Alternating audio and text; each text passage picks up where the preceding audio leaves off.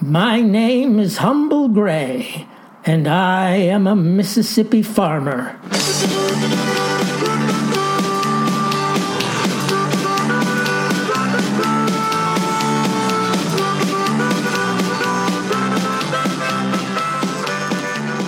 Now, Farmer Gray, he is no denizen of the roadhouse. Oh, sure, I'll sip a little homemade in my kitchen, for I have configured the ethanol into a wholesome restorative. But I'll keep no custom with inebriates frequenting the sawdust floors and whiskey haze of a tawdry honky-tonk. That said, well, this particular Saturday it was Rebels versus Tigers, the stalwarts of Ole Miss slamming helmets against the Memphis urban elite. And while I have thrilled to many sporting events via the AM dial, I perceived the need for a visual component to fully apprehend this epic contest. That is, I required a television set. Now, I've no such appliance of my own, for it is a licentious portal, a conduit to turpitudinous display, and I'll not throw wide the door to Satan. No, sir. But I learned through acquaintances who are, let's say, somewhat less Baptist than I, that Billy Deer's Tavern off Mississippi 3 would be running the game that night. So, unaccustomed though I am to such environs, come Saturday night I presented myself at said establishment. Pausing outside the dented-up pine door, I steeled myself, feeling sure Gomorrah lay within, its air thick with sottish laughter and stale beer. But as I passed over the threshold, to my considerable surprise, this old farmer's steps echoed across an empty room. In fact, settling into a spindle-back chair at a rickety table, I noted just one other patron, a stoop-shouldered fellow at the end of the bar lifting a shot glass to his lips. "Is there no gridiron brawl tonight?" I queried the barkeep. "'Twixt those mighty giants, virtuous Mississippi and decadent Tennessee?" "Yeah," says he, "the game will be startin'." "Then where are the Magnolia State Loyals?" asked I. "Are they not invested in such a clash?" "Oh, they're watchin'," says the barkeep. "At home? Only people show up here is them's without a television. And can you imagine someone without a television? What kind of backward hillbilly doesn't have a set?" Says I, "sure, whatever." So I sat nursing a dark brown ale and minding my own business. "Just leave it," says the stranger at the end of the bar, as he grabs the neck of a bottle and stumbles off his stool. "I'll drink from the teat, if you get my drift." Then he sloshes over the formica and approaches my table. "Hope you don't mind," says he, his breath combustible. "Been traveling across this nation without much company." He coughed, and there was a wheezy rattle from his chest. "Not that I'm so lonely," insists the fella, "but sometimes, you know." "Make yourself comfortable, friend," says I, motioning to the chair opposite mine, and he plunks himself down like a sack of cement. It was just then that I noticed something odd about this gentleman. His head, well, I can only describe it as round. The scraggly hair and shaggy beard near hid it, but that noggin, it was well nigh a basketball. "Name's Farmer Gray," says I, extending a hand. He proffered his own mitt, but his grip was weak, denoting what? Failed trust? Poor fellowship? I couldn't say. "And how are you called, sir?" asked I. I'm known by several monikers," says the stranger. "Sometimes Chuck, sometimes Charles, but often enough, well, most of the time, I'm just Charlie." "Pleased to meet you, Charlie," says I. "You say you've been traveling?" "Wandering, traveling, maybe just running," says he, "though I can't rightly say where." "Every man must have a destination," says I. "Maybe," says Charlie, "but what if he never arrives?" "Even if he never arrives," says I, "even if it's just a dream." "Dreams," mutters Charlie. "I know all about dreams. Had 'em since I was a boy. Not for wealth or power, just simple, wholesome dreams. To fly a kite, to pitch a strike, to kick a football, to get a single card on Valentine's Day or a peck on the cheek from a certain red-haired gal. Those are modest aspirations, says I.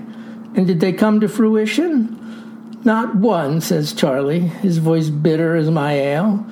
Every time I tried to fly that kite, it got caught in a tree. The same tree every time. I'd walk half a mile away, walk till my feet bled before I flew that kite, but it didn't matter. Somehow, as if ordained by God himself, paper, wood, and string would become entangled in its branches. Sometimes even I'd become tangled, trussed up in that string and hanging upside down from that monstrous growth. Did anyone think to extricate me? No, sir.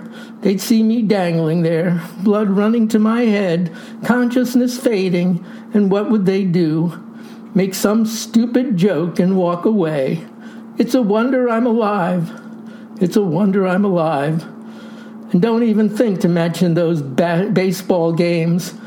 Every pitch I threw, the batter'd hit the ball so hard I'd get clobbered with it, spinning upside down so violently that my shirt, shoes, and socks would blow off. Can you imagine? Stripped on the pitcher's mound? It's like they were trying to hit me. I wrinkled my brow in consternation. But it couldn't have been so bad, says I, hoping to coax the stranger from his melancholy.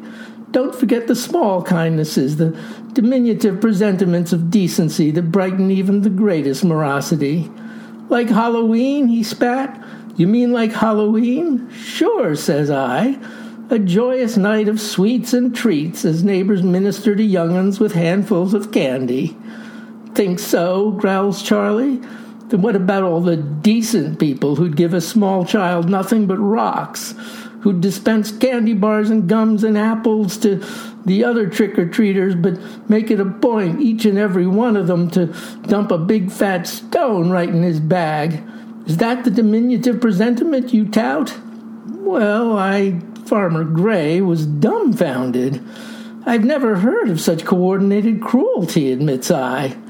Charlie takes a pull of 80 proof and says, I hauled that bag of rocks all night, dragging that burden behind me till my arms near left their sockets. I'll keep it forever, vowed I, shoving the bag in my closet, as a testament to the evil that is this town. I believe it lies there still. What about friends, says I? Had you no comrades to ameliorate your despondency? I had a dog, says Charlie. But he was cold to me, disdainful, yet so popular with the other children. Come Valentine's Day, my mailbox was empty, while he received dozens of cards. Can you imagine? Dozens. For a beagle. The day he fell off his doghouse and broke his neck, I rejoiced. No, my only friend, if you can call him that, was a neighborhood boy who spouted gospel and carried a filthy blanket like some sort of fetish or talisman. And frankly, the only reason he spent his youth with me was because he was nearly as outcast as I. I sensed no true affection. Dear fellow, says I, now almost as doleful as he, there is still one who is your friend. His name starts with a J, ends with an S, and has E-S-U in the middle. That's Jesus, and you can trust in him. Trust, cries Charlie. Let me tell you about trust. There was this girl, see, sister to that sanctimonious blanket-toting nutcase. And every year come fall, I'd find her out in front of my house, kneeling and balancing a football on the sidewalk with her index finger. Her promise? That she'd hold that football steady as I ran up to kick it. Got that? She'd hold it, I'd kick it. What could be simpler or more welcome? And yet what would happen? Sure as the earth rounds the sun, I'd run with all my might and all my hope and all my heart straight at that football, and she'd pull it away, pull it right away, and me, I'd go flying into the air and land on the hard cement. Trust me, she'd say each time. Trust me, I won't pull it away this time. I'll hold that ball. This year you'll kick it. All you have to do is trust. She must have played that trick 12 times. When I was 18, I was diagnosed with traumatic brain disorder. What have you been doing? Asked the radiologist. Knocking your head against a wall or something? I was declared unfit for college on account of it, so it's been odd jobs ever since. Charlie took a deep swallow from the bottle, a large gulp followed by that rattling cough. I confronted her about it a month ago, in a 4th-floor walk-up in Cleveland. She shacked up and got a 2-year-old. Her life, I guess. I showed up drunk and banged on the door. "Why'd you do it?" I cried. "Why'd you pull the ball away every time?" She opened the door but kept the chain on, so all I could see was her face through the crack. "You want to know why?" says she. "Yes," returns I, her features a bourbon blur. "I've traveled hundreds of miles just to ask why." And I was near to crying. Maybe I was crying. I can't rightly remember. But I recall her reply well enough. "Then here's the answer," says she, her tone pure venom. "I did it 'cause you're a loser. You were born a loser and you'll die a loser. And I hated you for it. I still do." Oh, dear listeners, how I long to mitigate Charlie's anguish, as Ahimelech succored David at Nob. But before I could condole with even the merest of sentiments, the spheroid noggin bowed as if beneath an insupportable weight. Then he continued. "Your brother," I says to her, "he did not scorn me." And she says to me, my brother, ha!" And she was gleeful in her delivery. "Guess what? Next Sunday, my brother will be marrying that little red-haired gal you craved these many years, and you can bet he'll be getting more'n a peck on the cheek from her." Then she cackled and slammed the door, but not before crying, "So long, blockhead." At that moment, something snapped like a kite string in a hurricane, fuzzled my brain and sent me on a journey back home. I can't much recollect it. I just know there were miles traveled, ending in a packed church and an act that guaranteed no wedding would occur. Not that day, not any day. When at last I came back to myself, I was in a gas station bathroom, washing blood off my hands, or trying to. The stranger took one last swig of whiskey, emptying the bottle, and then staggered to his feet. "Guess I've bent your ear long enough," says he, "and it's time I moved on, back to wandering or running. I no longer know which." And with that, the unfortunate Charlie was out the door. Like I said, folks, every man must have a destination, and I'd no doubt that his was a table in a small white room, straps holding firm as lethal chemicals were pumped into his arm. But I'd no stomach to turn him in, law-abiding citizen though I am. No, I left his fate to time and his own poor luck. Besides, there was a football broadcast on the television set, and I am loyal to Ole Miss. Good grief, I am. The country is at war, ladies and gentlemen. War! But I speak not of hostilities against the Taliban or the coronavirus, fearful adversaries though they might be. No, I refer to aggression against a leaf known as tobacco. Nearly 50 years ago, an otherwise honorable president, one Richard M. Nixon, signed legislation that swept cigarette ads from television and radio, but he did not ban advertisements against cigarettes. Now, please understand, today's jeremiad has nothing to do with my recently sown Mississippi heirloom tobacco crop. No, sir. It's all to do with my ingenerate sense of decency. To proscribe a fine enterprise like Philip Morris from hawking their wares, but to sanctify the condemnation of smoking by an anti-tobacco junta, well, that's like ingress to the squared circle with one fin tied abaft. Why, folks, the tobacco companies have even been impelled, through unwarranted federal intervention, to appeal for the abrogation of smoking. Can you imagine? Might as well force the Hebrew race to come out against money lending. Again, my disputation is not founded upon avarice, despite the handsome price one might obtain for an increased demand for Nicotiana tobacco. No. I advocate only for equitable representation that a beleaguered industry might have its say. So here's my proposition. If the socialist elements, in their aversion to free enterprise, remain adamant in their condemnation of tobacco, might their admonitions at least be more even-handed? To wit, what if their gloomy presentiments were tempered by somewhat cheerier expositions?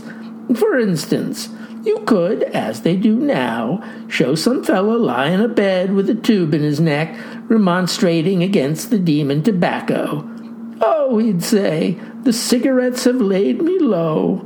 But then, just to show how impartial they are, how liberal, these nicotine-hating gadflies could have some chipper-looking gent sidle into the frame and say, "Funny, 'cause I've been smoking 3 packs a day for 30 years, and I feel pretty good." Then he points his finger at the camera and says, "Might work out for you, too. You don't know." Or there's this doctor, see, looking at an X-ray, and he says, "I can't operate on this tobacco maven. His malignancy is too advanced." But then he turns to the audience and says, "Not like that guy yesterday. His operation went just fine." And when a second later a man walks in and says, "Hey, Doc, you think smoking will land me on the table?" the sawbones will say, "What do I look like? A fortune teller? Get out of here." See what I mean? Fair and balanced. Like Fox News, but with tobacco. Just a few thoughts, friends, from a man who's planted 200 acres of the stuff. Yes, sir. Play me out, Zeke.